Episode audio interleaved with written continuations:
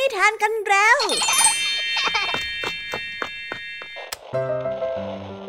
คุณกำลังรับฟังไทย PBS Radio ต่อจากนี้ไปขอเชิญทุกท่าน รับฟังรายการ นิทานแสนสนุกสุดหันษาที่รังสรรค์มาเพื่อน้องๆ ในรายการ Kiss Out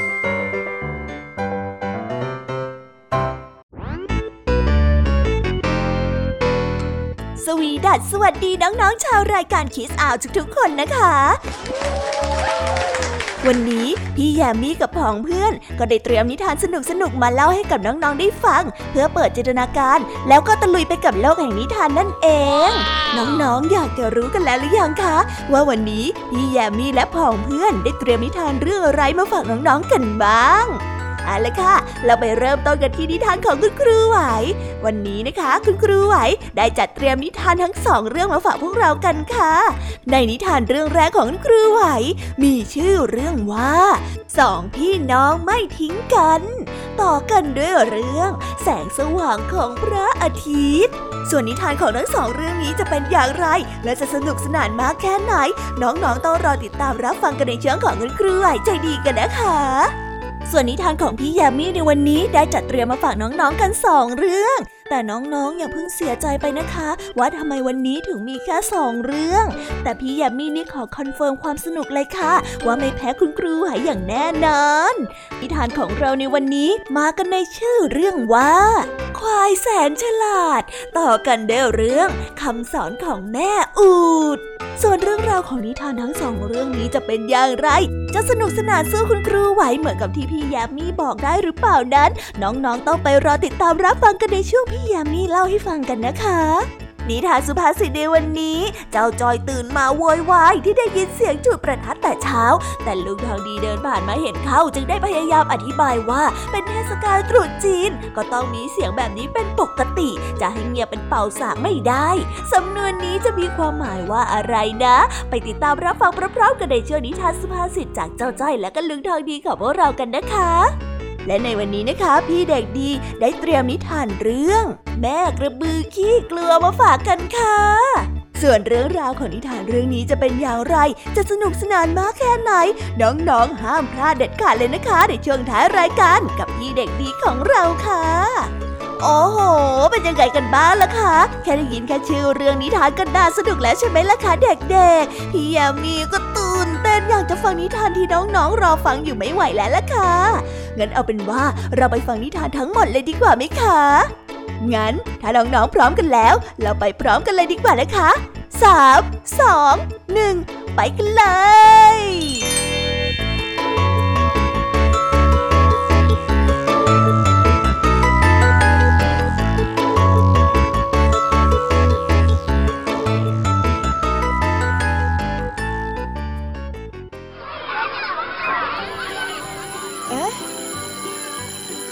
สียงออดดังแล้ว อุ้ยต้องไปเข้าเรียนแล้วล่ะค่ะ ไม่รอช้า เราไปหาคุณครูไหวกันเถอะ ไปกันเลย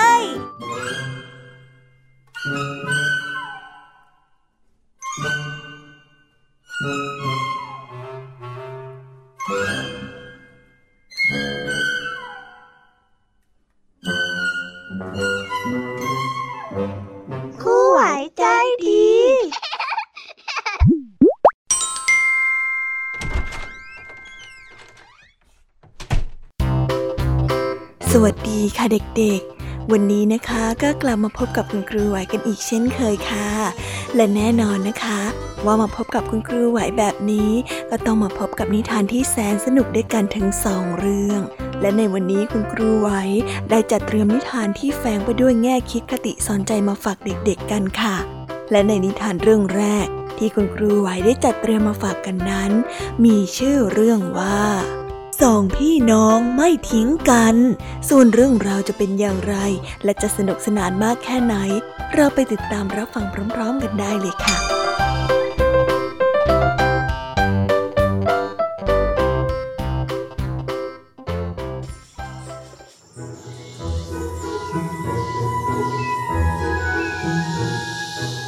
กาละครั้งหนึ่งนานมาแล้ว มีพี่น้องชายหญิงคู่หนึ่งที่รักใคร่กันเป็นอย่างมาก แม่ของทั้งสองป่วยเป็นโรคร้ายที่กำลังจะสิ้นใจ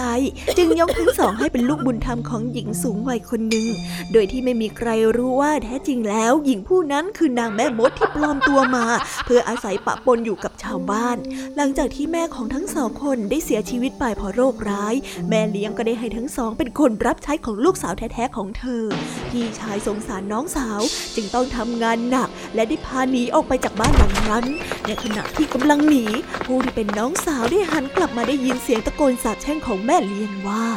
หากพวกเจ้าดื่มน้ำในลำธารแรก ทั้งสองจะต้องกลายเป็นเสือ หากดื่มน้ำในลำธารที่สองจะต้องกลายเป็นหมาป่า หากดื่มน้ำในลำธารที่สามจะกลายเป็นกวาง ทั้งสองได้เดินทางโดยไม่ได้หยุดพักจนมาถึงลำธารแห่งหนึ่ง พี่ชายของเธอกระหายน้ำเป็นอย่างมาก จึงได้วิ่งตรงไปที่ลำธารแต่น้องสาวจำคำสาปแช่งของแม่เลี้ยงได้ จึงได้เตือนพี่ชายว่าถ้าหากดื่มน้ำแล้วจะกลายเป็นเสือ ทั้งสองจึงได้ออกเดินทางต่อจนกระทั่งถึงลำธารอีกลำธารหนึ่ง พี่ชายก็เลยตรงไปที่ลำธารนั้น แต่น้องสาวก็ห้ามปรามเอาไว้อีกครั้ง โดยบอกว่าหากดื่มน้ำในลำธารจะถูกสาปให้เป็นหมาป่า ทั้งสองจึงได้เดินทางต่อจนกระทั่งมาถึงลำธารที่สามน้องสาวจึงได้บอกกับพี่ชายว่าทนอีกหน่อยนะจ๊ะพี่จ๋าหากดื่มน้ำในลำธารนี้พวกเราจะต้องถูกจับให้กลายเป็นกวาง แต่ถ้าพ้นลำธารนี้ไปได้ เราก็จะสามารถดื่มน้ำได้โดยที่ไม่เป็นอะไรแล้วจ้ะ คราวนี้พี่ชายกระหายน้ำเกินกว่าที่จะทนไหว เขาได้ก้มลงไปหมายที่จะดื่มน้ำในลำธารในขณะที่กำลังจะดื่มน้ำในลำธารเขาก็ได้เห็นเงาของตัวเองค่อย ๆ เปลี่ยนเป็นกวางทีละน้อยทีละน้อยจนกระทั่งกลายเป็นกวางทั้งตัว เด็กสาวได้จูงกวางน้อยเดินทางเข้าไปในป่าจนกระทั่งพบกระท่อมร้างริมลำธารแห่งหนึ่ง เธอจึงได้อาศัยอยู่ในกระท่อมกับกวางน้อย นั่นก็คือพี่ชายของเธอ วันเวลาผ่านไปเด็กหญิงได้เติบโตเป็นสาวแสนสวย วันหนึ่งพระราชาได้ออกล่าสัตว์กับนายพรานคู่ใจ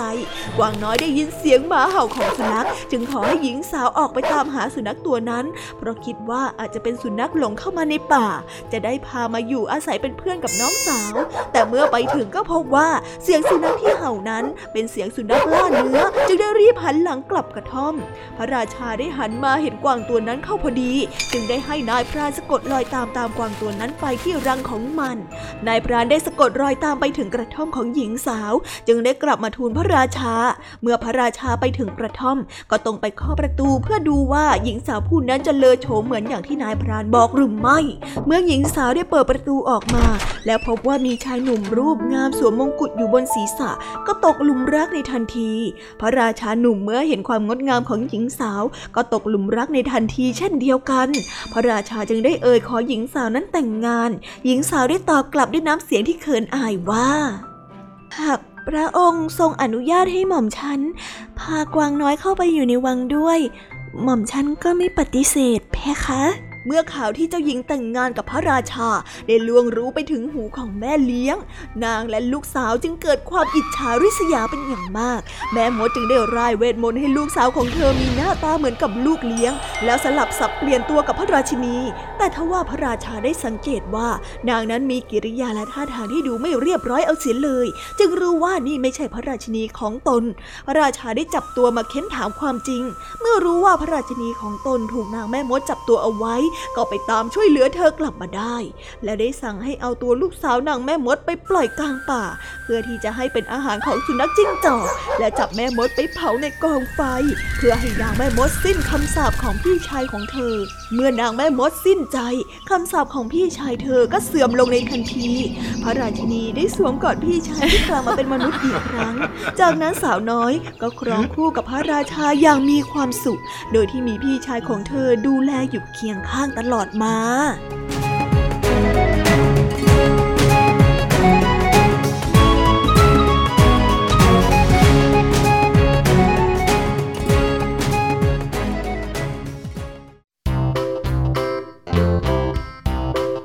และก็จบกันไปเป็นที่เรียบร้อยแล้วนะคะสำหรับนิทานในเรื่องแรกของคุณครูไหว เป็นไงกันบ้างคะเด็กๆ สนุกกันหรือเปล่าคะ ถ้าเด็กๆสนุกกันแบบนี้เนี่ย งั้นเราไปต่อกันในนิทานเรื่องที่สองของคุณครูไหวกันต่อเลยนะ ในนิทานเรื่องที่สองของคุณครูไหว คุณครูไหวขอเสนอนิทานเรื่อง แสงสว่างของพระอาทิตย์ ส่วนเรื่องราวจะเป็นอย่างไร เราไปติดตามรับฟังกันในนิทานเรื่องนี้พร้อม ๆ กันเลยค่ะ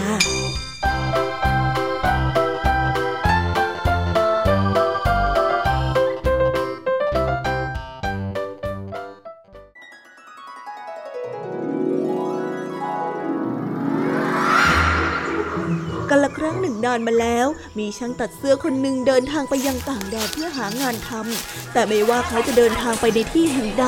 เขาก็ไม่สามารถที่จะหางานทำได้เลยจนกระทั่งเงินเก็บของเขาได้เริ่มหมดลง และในขณะที่เขากำลังคิดหาวิธีหาเงินอยู่นั้น ก็ได้มีชายชาวยิวคนหนึ่งแต่งตัวดูดีมีฐานะเดินผ่านมา เขาจึงคิดที่จะปล้นเงินจากชายคนนั้น ช่างตัดเสื้อได้ตรงเข้าไปทำร้ายชายที่เดินผ่านมาในทันที จนชายชาวยิวบอบช้ำไปทั้งตัว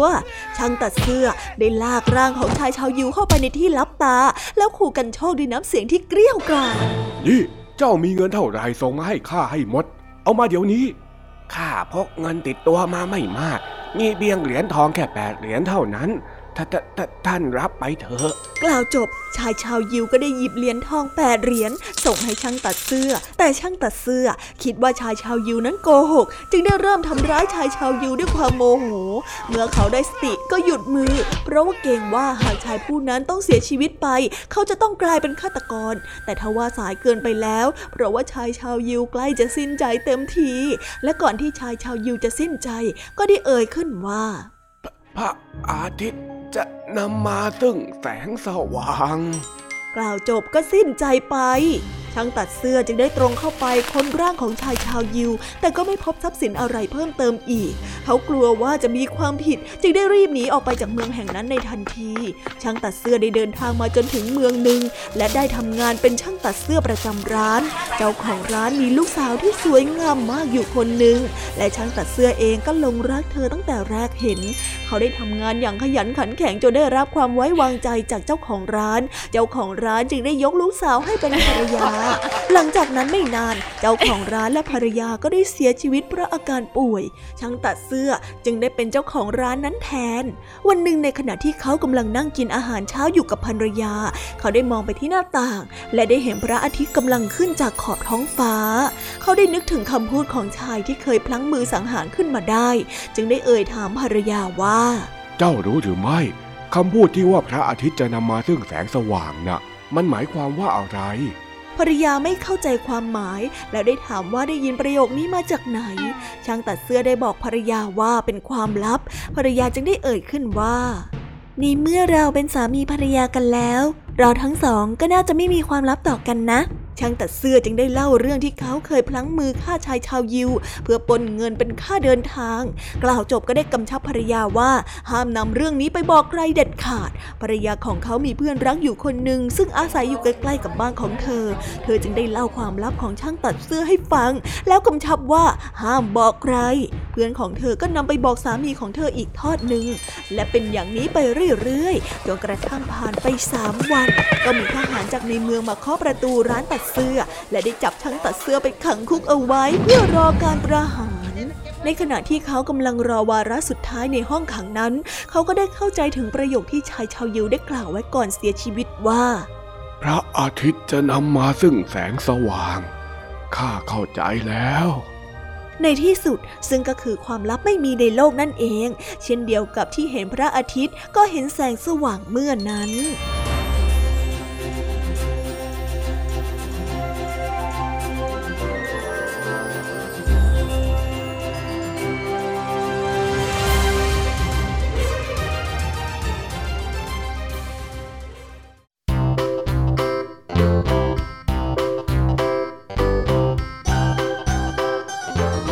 แล้วก็จบกันไปเป็นที่เรียบร้อยแล้วนะคะสำหรับนิทานทั้งสองเรื่องของคุณครูไหว เป็นยังไงกันบ้างล่ะคะเด็กๆ วันนี้เนี่ยสนุกจุใจกันหรือเปล่าเอ่ยมีเด็กๆหลายคนเลยนะคะที่ยังไม่จุใจกัน งั้นเราไปต่อกันในนิทานช่วงต่อไปกันเลยดีกว่าไหมคะเอาละค่ะ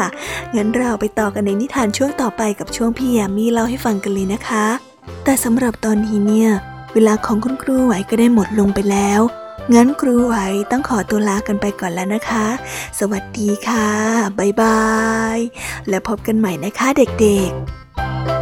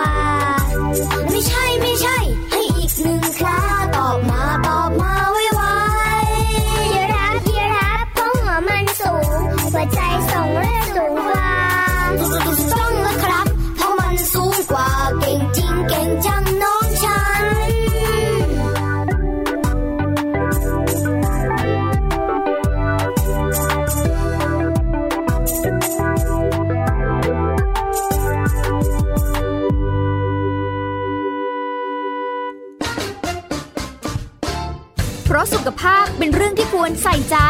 เพราะความห่วงใย เราจึงจะคุยให้คุณได้ฟัง กับเรื่องราวสุขภาวะสุขภาพ ในรายการ โรงหมอ และโรงหมอสุดสัปดาห์ทุกวัน 10นาฬิกาทางไทย PBS Digital Radio ฟังสดหรือย้อนหลังผ่านออนไลน์ www.thaipbsradio.com หรือแอปพลิเคชัน Thai PBS Radio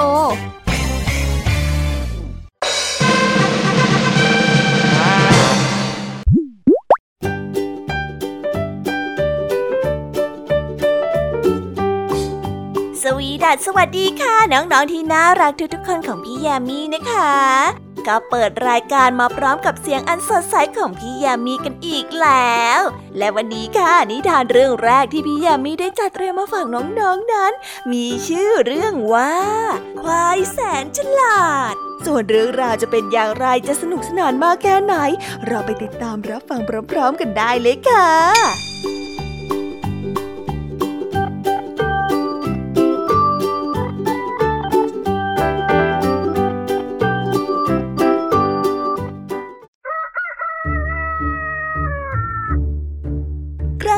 านมาแล้ว มีชาวนาแสนขยันผู้หนึ่งอาศัยอยู่ในหมู่บ้านเล็ก ๆ แห่งหนึ่ง ชาวนาผู้นี้มีควายตัวหนึ่งในทุกๆวันเขาจะแบกขันไถไว้บนบ่า แล้วเดินจูงควายไปที่ท้องนา เนื่องจากเดือนกรกฎาคม เป็นเดือนที่ฝนตกชุก ดินในท้องนาจะเหลวและเหนอะหนะควายตัวนั้นจึงได้เดินลากขันไถไปด้วยความยากลำบาก เพราะว่าตัวมันนั้นจะจมไปในโคลนมันจึงต้องใช้เวลานานมาก จึงจะสามารถไถดินในแปลงนาเล็ก ๆ เสร็จ สภาพการนี้ทำให้ชาวนาโกรธเจ้าควายเป็นอย่างมาก เขาได้ใช้ไม้ตีมัน ดุด่ามัน แล้วร้องประจานว่ามันนั้นงอเกลาเหมือนกับหอยทากมันนั้นควรที่จะทำตัวให้แข็งแรงและรวดเร็วเหมือนเสือ เจ้าควายนั้นรู้สึกขุนเคืองมาก มันได้ถามเจ้านายของมันว่าเสือมีอะไรพิเศษหรือ มันต้องการที่จะเห็นเสือมาก เจ้าควายนั้นได้ท้าทายชาวนา ว่าหากนำเขาไปพบกับเสือได้ มันจะแสดงให้เขาดูว่าระหว่างเสือกับมันใครดีกว่ากันาวนาจึงได้นำควายไปที่ถ้ำของเสือตัวหนึ่งในเช้าวันรุ่งขึ้น เมื่อเสือได้กลิ่นของควาย มันก็วิ่งออกมาจากถ้ำและทำกาที่จะกระโจนเข้าใส่ควาย แต่ควายก็ได้สั่นเขาอันแหลมคมทั้งสองข้างของมัน แล้วพูดกับเสือด้วยน้ำเสียงที่เรียบเรียบว่า มันต้องการที่จะมาบอกเสือว่า ฟันของเสือนั้นทื่อมาก มันจะให้เวลาเสือสามวันสำหรับไปลับฟันให้แหลมคม และในระหว่างนี้มันจะลับเขาทั้งสองข้างของมันให้แหลมคมเช่นเดียวกัน แล้วเสือและมันก็ได้ต่อสู้กัน เสือได้คำรามอย่างน่ากลัว แต่ก็ตอบรับข้อเสนอของควายและเดินกลับไปยังถ้ำแล้วเสือก็ได้เริ่มลับฟันให้แหลมคม เมื่อครบสามวัน ฟันของมันก็คมกรีบราวกับใบมิโกน ส่วนควายนั้นได้ใช้เวลาลับเขาของมันเพียงแค่หนึ่งวัน และได้ใช้เวลาอีกสองวัน เอาฟางมาพันตัวจนกลายเป็นเกาะหนานุ่ม หุ้มตัวของมันเอาไว้ หลังจากนั้นมันก็ไปนอนเกลือกกลิ้งอยู่ในโคลนจนมองไม่เห็นฟางที่ห่อหุ้มตัวมันอยู่ และแล้ววันต่อมามันก็ได้มาสู้กับเสือ ทั้งควายและเสือต่างมาถึงสถานที่ที่นัดหมายตามเวลา เมื่อเสือได้เห็นว่าควายนั้นมีคนเปลอะเปื้อนตัวไปหมดเช่นนั้นก็ถามถึงสาเหตุ ควายได้ตอบว่าเมื่ออากาศร้อนมากมันมักจะอาบโคลนวันละหลาย ๆ ครั้งอยู่เป็นประจำ เสือจึงได้สำรวจดูควายตั้งแต่หัวจรดเท้า แต่ก็ไม่สามารถจับผิดควายได้เลย มันคิดในใจว่าควายนั้นอ้วนขึ้นมากกว่าสามวันก่อนซิอีก อย่างไรก็ตาม เสือก็ดีใจที่จะได้กินควายซึ่งอ้วนจำม่ำขึ้นให้อร่อยอร่อยในไม่ช้านี้ เมื่อควายได้เห็นเสือจ้องมองมันเขม็งเช่นนั้นก็พูดว่า น่ฟังนะเจ้าเสือ เจ้าน่ะอาจจะรังแกหนูและลูกแกะได้ แต่เจ้าน่ะจะเห็นได้ว่าเจ้าน่ะไม่มีวันรังแกขนบนร่างกายข้าได้แม้แต่เส้นเดียวฮึแกอย่าคิดว่าแกเจ๋งอยู่คนเดียวไปหน่อยเลยนะ เมื่อได้ฟังเช่นนั้นเสือก็รู้สึกโกรธยิ่งนัก มันร้องบอกควายว่ามันสามารถใช้ฟันอันคมกริบราวกับใบมีดโกนของมัน ฆ่าควายโดยการกัดเพียงแค่ครั้งเดียวเท่านั้น ควายจึงได้ร้องบอกเสือว่ามันจะนอนลงไปบนพื้นดิน แล้วปล่อยให้เสือกัดมันก่อนสามครั้ง หลังจากนั้นมันก็จะใช้เขาของมันขวิดเสือสามครั้งเช่นกัน เสือได้ตอบตกลง เพราะมันคิดว่าข้อเสนอของควายเป็นข้อเสนอที่มันได้เปรียบ ฉับพลันนั้นเอง เสือก็ได้กระโดดเข้าไปใส่ควายและเริ่มกัดควายโดยทันที หลังจากที่เสือได้กัดควายจนครบสามครั้งแล้ว มันก็คิดว่าควายต้องได้รับบาดเจ็บอย่างสาหัสแน่นอน แต่เหตุการณ์ก็ไม่เป็นเช่นนั้น เพราะว่าฟันของเสือเพียงแต่ฝังลงไปในฟางที่หุ้มตัวของควายอยู่ โดยที่ไม่โดนหนังควายเลยแม้แต่น้อย และแล้วก็ถึงคราวที่ควายเป็นฝ่ายโจมตีบ้าง มันได้ลุกขึ้นยืนอย่างสงบจากนั้นมันก็ก้มหัวลงไปควิดเสือสามครั้งติดติดกัน ครั้งแรกเขาแหลมคมทั้งสองข้างของมันได้แทงเข้าไปที่ท้องของเสือ ครั้งที่สองที่หลังเสือ และครั้งที่สามลำไส้ของเสือก็ติดที่เขาของควายออกมา ในที่สุดเสือก็นอนจมกองเลือดและเสียชีวิตอยู่ตรงนั้นนั่นเอง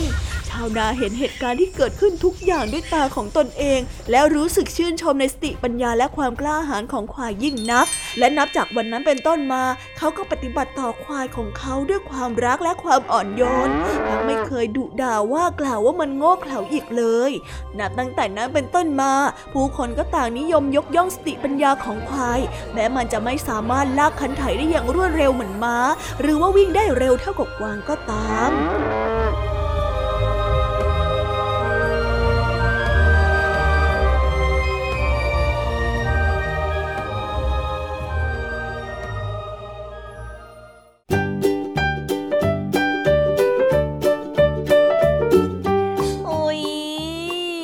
บนิทานเรื่องแรกของพี่ยามีกันลงไปแล้วว่าเผลอแป๊บแป๊บเดียวเอง แต่พี่ยามีรู้นะคะว่าน้องๆออย่างไม่จุใจกันอย่างแน่นอน พี่ยามีก็เลยเตรียมนิทานแนวเรื่องที่สองมาฝากเด็กๆกันค่ะ ในนิทานเรื่องที่สองนี้ มีชื่อเรื่องว่า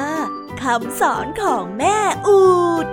ส่วนเรื่องราวจะเป็นอย่างไร และจะสนุกสนานมากแค่ไหน เราไปรับฟังพร้อม ๆ กันได้เลยค่ะ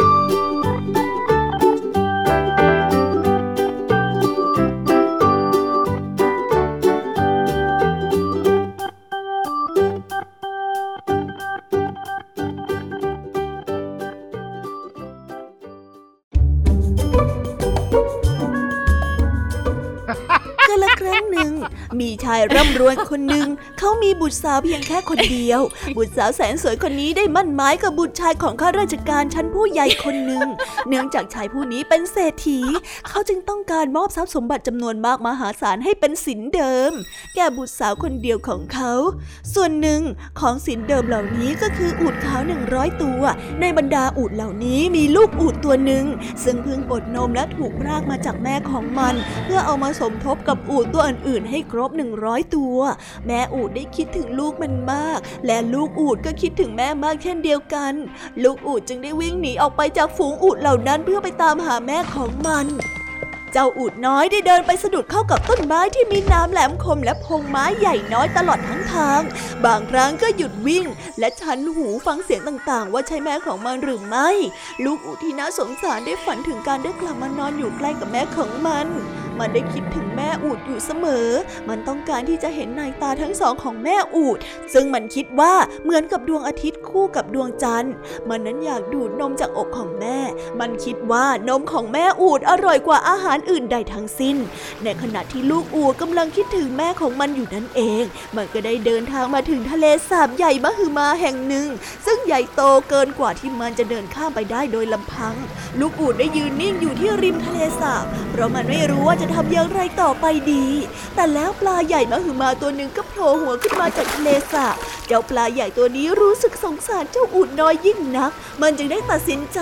ว่ายน้ำพาอูดน้อยไปยังทะเลสาบอีกฝั่งตรงข้ามเจ้าอูดน้อยได้รู้สึกมีความสุขที่ได้มาอยู่ชายฝั่งทะเลสาบด้านนี้มากกว่าอีกด้านหนึ่ง แต่ดูเหมือนว่าเคราะห์ร้ายจะไม่ห่างจากอูดไปไหนเลย เพราะในที่สุดมันก็ถูกคนเลี้ยงสัตว์ผู้หนึ่ง จับไปและนำไปผูกไว้บนหลังของอูดตัวผู้ของเขา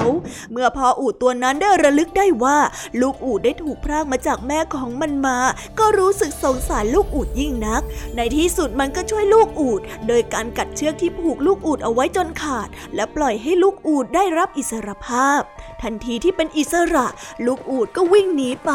มันโชคดีที่ได้กลับมายังที่อยู่ของมันอีกครั้งหนึ่ง ในที่สุดมันก็ได้พบกับแม่อูดสมดังใจปรารถนา ส่วนแม่อูดนั้นกำลังจะตรอมใจเสียชีวิตด้วยความคิดถึงลูกอูด ในขณะที่กำลังนอนร้องไห้คร่ำครวญอยู่บนพื้นหญ้า มันได้เห็นลูกอูดกำลังวิ่งกลับมาหามัน แม่อูดได้ตื่นเต้นและยินดีมาก มันได้ถอนหายใจด้วยความโล่งอก แม้ว่ามันกำลังจะเสียชีวิตก็ตาม แม่อูดจึงได้เรียกลูกอูดเข้าไปใกล้ๆมันและได้สั่งว่า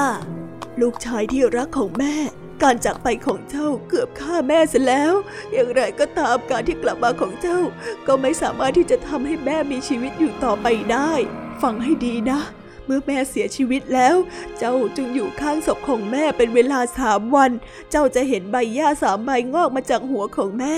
เจ้าต้องกัดหญ้าทั้งสามใบนี้ออกเป็นสามส่วนแล้วกินเสีย จากนั้นเจ้าก็จงเดินทางไปตามหาพี่ชายของเจ้าทางทิศเหนือ จงสังเกตดูให้ดี พี่ชายของเจ้ามีรูปร่างที่เล็ก และมีขนสีขาว ซึ่งยาวมากอยู่ที่คอ เจ้าจงอยู่กับพี่ชายของเจ้า แล้วเจ้าจะปลอดภัย จงจำคำของแม่ไว้ให้ดี ระหว่างที่เจ้าเดินทางไปหาพี่ชายของเจ้า จงอย่านอนบนคอกหรือเนินดิน และอย่านอนในที่ที่มนุษย์ใช้เป็นที่พักแรมระหว่างทางเด็ดขาด จงนอนในทิศใต้ของเนินลาด เมื่อพบพี่ชายของเจ้าแล้วจงปฏิบัติตามเขาทุกอย่าง แล้วจงเดินอยู่ตรงกลางกองคารวานอยู่เสมอนะ แล้วแม่อูดก็ได้สิ้นชีวิตทั้งๆทที่น้ำตาไหลนองหน้า หลังจากนั้นสามวันก็มีใบหญ้าสามใบงอกขึ้นมาจากหัวของแม่ ลูกอูดได้กินใบหญ้าเหล่านั้นตามคำสอนของแม่อูด และได้เที่ยวออกเดินทางตามหาพี่ชายของมัน ลูกอูดก็เหมือนกับลูกคนและลูกสัตว์ชนิดอื่น ๆ มันมีแต่ความอยากรู้อยากเห็น และมันต้องการที่จะขึ้นไปนอนบนเนินดิน แต่เมื่อลองดูมันก็พบว่าบนเนินดินนั้นมีแต่ความแห้งแล้งและความเหน็บหนาว ลูกอูดได้คิดถึงคำสอนของแม่อูดแล้วรำพึงรำพันกับตัวเองว่า แม่พูดถูกที่นี่ไม่สบายเลย แต่แล้วความกระหายใกล้รู้ก็ผลักดันให้ลูกอูดทดลองนอนตรงที่คนใช้เป็นที่พักแรมระหว่างเดินทาง คืนนั้นลูกอูดนอนไม่สบายเลย เพราะว่าถูกรบกวนจากเสียงสัตว์อื่น คืนที่สามลูกอูดจึงได้ทำตามคำสอนของแม่อูด มันได้ไปนอนที่เนินลาดแห่งหนึ่ง คืนนั้นมันได้นอนหลับอย่างแสนสบายโดยไม่รู้สึกหนาวหรือว่าถูกเสียงสัตว์อื่น ๆ รบกวนเลย แล้วในวันที่สี่ลูกอูดก็พบกับพี่ชายของมัน แต่ลูกอูดก็ยังคงมีความกระหายใคร่รู้ และต้องการที่จะทำตามใจตัวเองอยู่อีก มันได้ตัดสินใจว่าจะไม่ปฏิบัติตามพี่ชายของมัน และจะไม่ปฏิบัติตามคำเตือนของแม่อูดด้วย ลูกอูดได้พยายามเดินออกมาอยู่หน้ากองคารวานด้วยความจงใจ และแล้วก็โดนอูดตัวใหญ่ ซึ่งเดินนำกองทัพคารวานกัดขาของมันทั้งสองข้าง ลูกอูดจึงมาเดินอยู่ที่ข้างกองคารวาน แต่แล้วทรายที่ฟุ้งกระจายขึ้นมาจากพื้นเพราะว่าถูกกองคารวานเหยียบย่ำก็เข้าไปอยู่ในดวงตาของอูดคราวนี้ลูกอูดได้ตัดสินใจย้ายออกไปเดินอยู่ที่ท้ายกองคารวานแต่แล้วก็ถูกเด็กหญิงเลี้ยงแกะเคี่ยนตีขณะนี้เจ้าอูดน้อยได้รับประสบการณ์จากการทำตามใจตัวเองมามากแล้วจึงตัดสินใจไปอยู่ใกล้ๆกับพี่ชายของมัน และเดินอยู่ตรงกลางกองคารวาน และแล้วทุกอย่างก็เปลี่ยนไปในทันที พี่ชายของมันดูแลมันเป็นอย่างดี หาหญ้าดีๆ มาให้มันกิน ให้มันได้ดื่มน้ำอย่างเพียงพอ ทั้งยังดูแลและปกป้องมันอย่างดีอีกด้วย ชีวิตของลูกอูดจึงมีแต่ความสุขนับตั้งแต่นั้นทุกๆ สิ่งที่แม่สั่งสอนเอาไว้เป็นความจริงอมตะจริงๆ ลูกอูดได้รำพึงรำพันกับตัวเอง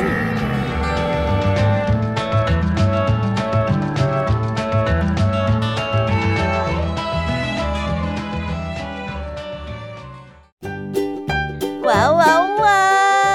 จบกันไปเป็นที่เรียบร้อยแล้วนะคะสำหรับนิทานของพี่ยามีเป็นไงกันบ้างคะเด็กๆ ได้ข้อคิดหรือว่าคติสอนใจอะไรกันไปบ้าง อย่าลืมนำไปเล่าให้กับเพื่อนๆที่โรงเรียนได้รับฟังกันด้วยนะคะ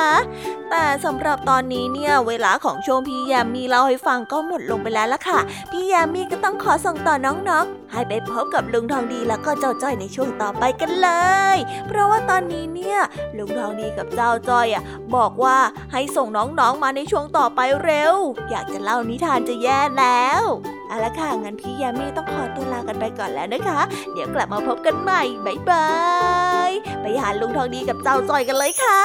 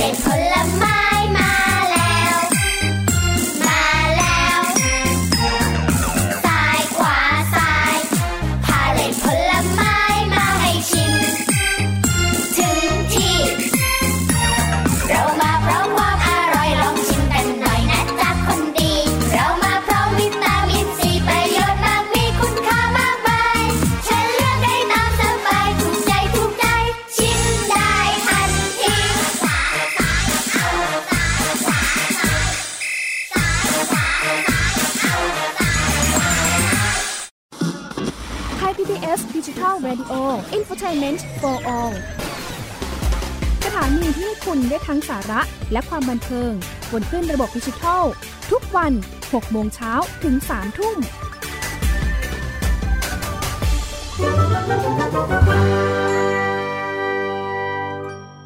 นิทานสุภาษิต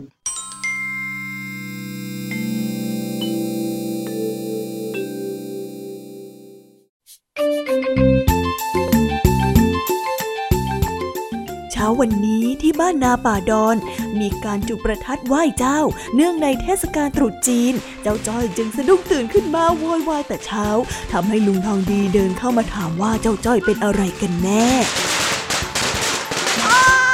จุดประทัดอีกแล้ว ยังไม่ทันจะเช้าเลยเนี่ยงุนงิดงุนงิดงุนงิดอ้าวไอ้จ้อย เอ็งโวยวายอะไรของเอ็งน่ะฮะ รมาจุดประทัดเล่นแต่เช้าแบบนี้เนี่ยโถเจ้าจ้อย ไม่มีใครเขาจุดประทัดเล่นอะไรทั้งนั้นแหละนะนะนะนะไม่เล่นอะไรกันน่ะ จุดเสียงดังสนั่นหวันไหวไปหมดลุงลองนี้ไม่ได้ยินเหรอโอ้ยที่ข้าบอกว่าไม่มีใครเขาจุดเล่นน่ะ เพราะว่าวันนี้ทุกคนเขาจุดจริงจังยังไงล่ะเจ้าจ้อย แล้วจุดเล่นกับจุดจริงจังมันต่างกันยังไงล่ะลุง สุดท้ายมันก็หนวกหูเหมือนกันนะเนี่ย เฮ้ย เอ็งเนี่ยนะ วันนี้เนี่ยเป็นวันไหว้เจ้าตรุษจีน นานๆทีเขาถึงจะจุดแบบนี้ ปล่อยให้ชาวบ้านเขาจุดไปเถอะนะแล้วทำไมไหว้เจ้าต้องจุดประทัดด้วยเล่า ที่จ้อยไปทำบุญที่วัดยังไม่เห็นมีใครต้องจุดประทัดตอนไหว้พระเลย เอ๊ะ เอ็งนี่มันช่างต่อปากต่อคำซะจริง การจุดประทัดเนี่ยมันก็เป็นส่วนหนึ่งในพิธีกรรมการไหว้เจ้าของเขาข้าเองน่ะก็ไม่ค่อยจะมั่นใจนักหรอกว่ามันแปลว่าอะไรกันแน่ แต่ว่าเราก็ไม่เห็นจะต้องไปมีปัญหาอะไรเลยนี่นะ โอ้โหเงินจ้อยกำลังนอนเพลินๆนะ เฮ้ย ดีซะอีกวันไหว้เจ้าของชาวไทยเชื้อสายจีนเนี่ย จะมีขนมกับของกินที่อร่อยอย่าบอกใครเลยล่ะ แล้วการจุดประทัดเนี่ยนะ ก็ถือว่าเป็นการสร้างบรรยากาศคลึกคลื้นให้กับหมู่บ้านตรุษจีนทั้งทีเนี่ย จะให้เงียบเป็นเป่าสากได้ยังไงเล่าฮะทำไมต้องเป่าสากล่ะลุง มันเกี่ยวอะไรกับประทัดเนี่ย มันไม่ได้เกี่ยวอะไรกันหรอก แต่ว่ามันเป็นสำนวนโว้ยโอ้ยจุดอีกแล้ว โอ้ยโอ้ยโอ้ยโอ้ยใจเย็นๆสิเจ้าจ้อย เงียบเป็นเป่าสากที่ข้าพูดเนี่ย เป็นสำนวนไทยที่หมายถึงอาการที่เงียบสนิทยังไงเล่า แต่จ้อยไม่ได้นับถือเหมือนเขาอะทำไมจ้อยต้องมาฟังเสียงอะไรแบบนี้ด้วยอะอ้าวแล้วทีเขาไม่ได้นับถือวันลอยกระทงแบบเราเนี่ย เขายังต้องทนฟังพวกเอ็งจุดพลุเล่นได้เลยนี่นะ เออ ก็เฮ้ย คนเราเนี่ยนะ อยู่ในสังคมเดียวกันก็ต้องนับถือในความเชื่อของคนอื่น แล้วก็เคารพในความแตกต่างกันด้วย ไม่ใช่จะเอาแต่ที่ตัวเองต้องการเข้าใจไหมอืมก็จริงอย่างที่ลุงทองดีพูดนะจ๊ะ บางทีจ้อยก็อาจจะแค่เพิ่งตื่นแล้วก็หงุดหงิดไปเองนั่นแหละจ้ะเฮ้ยเอ็งเนี่ยนะจริง ๆ เลยเชียวอ้าวโน่นโน่นแม่เอ็งเดินมาโน่นแล้วน่ะ ไหนอะอ้าวเจ้าจ้อย ตื่นแล้วเหรอ นี่ป้าสีเขาเพิ่งไหว้เจ้าเสร็จ แล้วก็แบ่งขนมมาให้เองกิน มาเร็วขนมเทียนขนมเข่งเต็มไปหมดเลยมีขนมเทียนด้วยเหรอจ๊ะเดี๋ยวไอ้จ้อยป้าจ๊ะเมื่อกี้นี้เอ็งยังบ่นเรื่องเขาจุดประทัดอยู่เลยนะ เอาน่าลุง คนเราต้องนับถือในความแตกต่างสิจ๊ะ เทศกาลอย่างนี้ก็ต้องเสียงดังเป็นธรรมดาอยู่แล้ว จะให้เงียบเป็นเปล่าสากได้ยังไงเล่าเฮ้ยเอ็งเนี่ยนะมันยอกย้อนจริง ๆ หน้ามันไส้ งั้นจอยไปกินขนมก่อนนะจ๊ะ แม่จอยอยากกินขนมเทียน เดี๋ยวเดี๋ยวเดี๋ยวนี่เองแปลงฟันหรือยังเนี่ยไปแปลงฟันก่อนเลยโอ้กินก่อนไม่ได้หรอกจ้ะแม่ ไม่ได้ไม่ได้ ไปแปลงฟันก่อนค่อยมากิน ส่วนข้าน่ะแปลงฟันมาแล้ว งั้นข้าขอกินก่อนก่อนแล้วกันนะ โอ้ลุงน้องดิ้งขี้โกงอะ ช่วยไม่ได้ เอ็งมัวชักช้าเอ็งนี่นะ โอ้เดี๋ยวจอยไปแปรงฟันแล้ว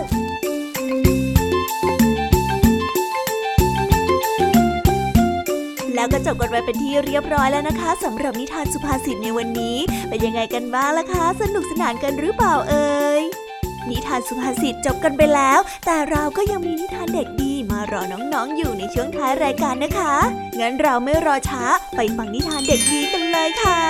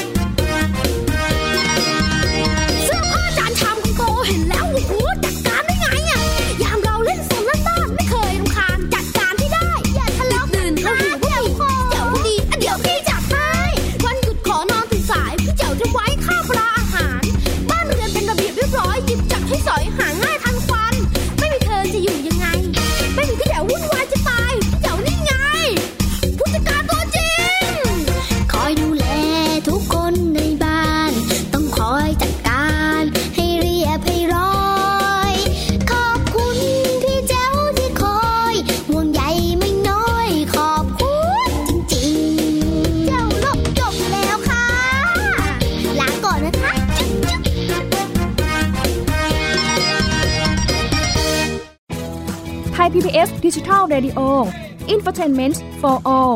สถานีวิทยุดิจิทัล จากไทย PBS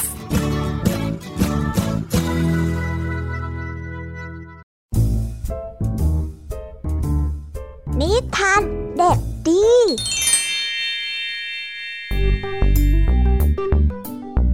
สวัสดีครับน้องๆ วันนี้ก็กลับมาพบกับพี่เด็กดีกันอีกแล้ว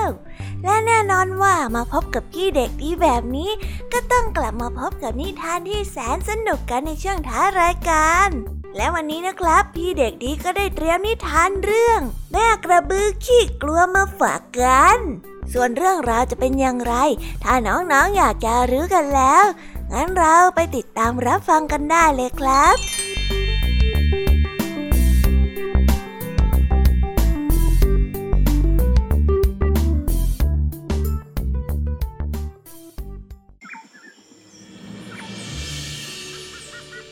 กละครั้งหนึ่งนานมาแล้วแนวป่าที่อุดมสมบูรณ์ และเต็มไปด้วยสัตว์นานาชนิด มีกระบืออาศัยอยู่กับลูกน้อยของมัน เช้าวันที่อากาศแจ่มใส แม่กระบือได้พาลูกๆเดินไปหาของกินที่บริเวณชายป่าลูกๆจ้าอย่าห่างจากแม่ไปไกลนะ เดี๋ยวจะพัดหลงกันเข้าใจไหม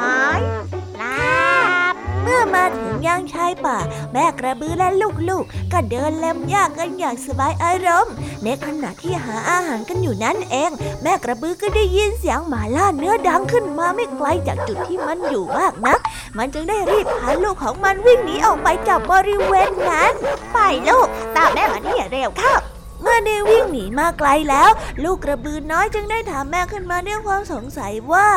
ทำไมแม่ต้องกลัวหมาล่าเนื้อด้วยล่ะจ๊ะ ในเมื่อแม่ก็ตัวโตกว่า แข็งแรงกว่าหมาล่าเนื้อตั้งเยอะแถมแม่ก็ยังมีเขาแหลมๆที่เจ้าหมาป่าไม่มีอีกด้วย แม่กระบือได้ฟังแล้วก็ถอนหายใจเฮือกนึงก่อนที่จะบอกลูกไปตามตรงว่า ก็แม่ไม่รู้เหมือนกัน ว่าทำไมจะต้องกลัวมันด้วย แต่แม่เห็นสัตว์ตัวอื่นเขาวิ่งหนีมันกัน แม่ก็เลยกลัวมันไปด้วยเลยนะลูก แค่ได้ยินเสียงมันเห่ามาแต่ไกล แม่ก็วิ่งทุกทีเลยล่ะ แบบนี้เราก็ต้องหนีไปตลอดชีวิตหรอจ๊ะ แล้วเราจะมีเขาแหลมๆไปเพื่ออะไร แล้วจะมีตัวที่โตไปเพื่ออะไรกันน่ะ แม่กระบือได้นิ่งอึ้งไป และไม่สามารถตอบอะไรกับลูกน้อยที่ถามออกมาได้เลย นิทานเรื่องนี้จึงได้สอนให้เรารู้ว่า คนที่ไม่เคยคิดสู้ ย่อมมีแต่ความกลัวตลอดไป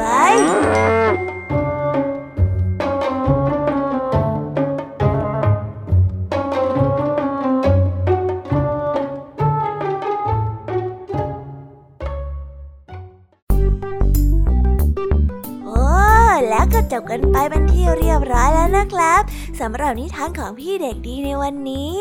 เป็นยังไงกันบ้างล่ะครับน้องๆ สนุกกันหรือเปล่าเอ่ยถ้าน้องๆสนุกกันแบบนี้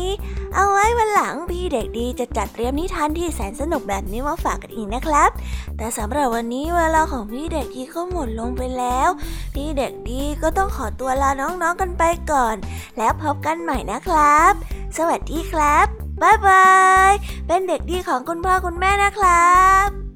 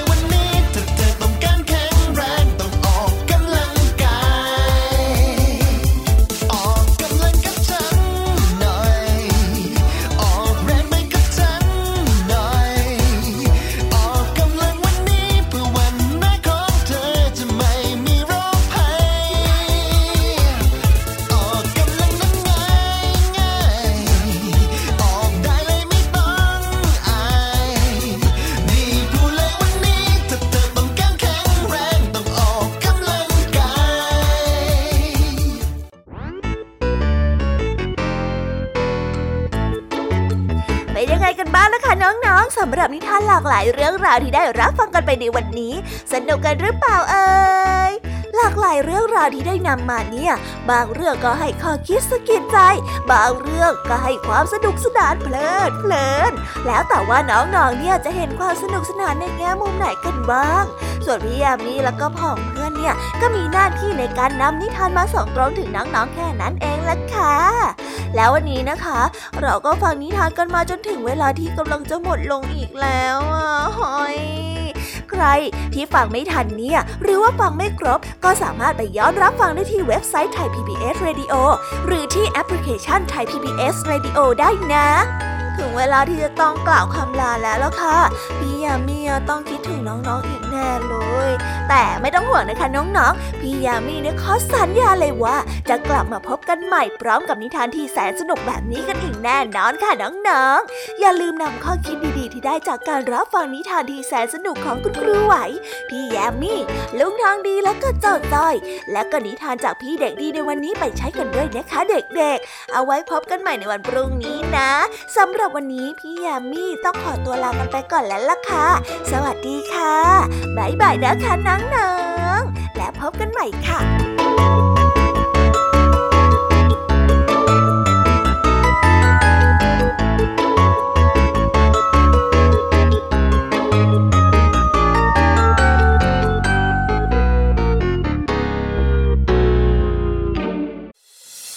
ตามรับฟังรายการย้อนหลังได้ที่เว็บไซต์และแอปพลิเคชันไทย PBS Radio ไทย PBS ดิจิทัล Radio วิทยุข่าวสารสาระ เพื่อสาธารณะและสังคม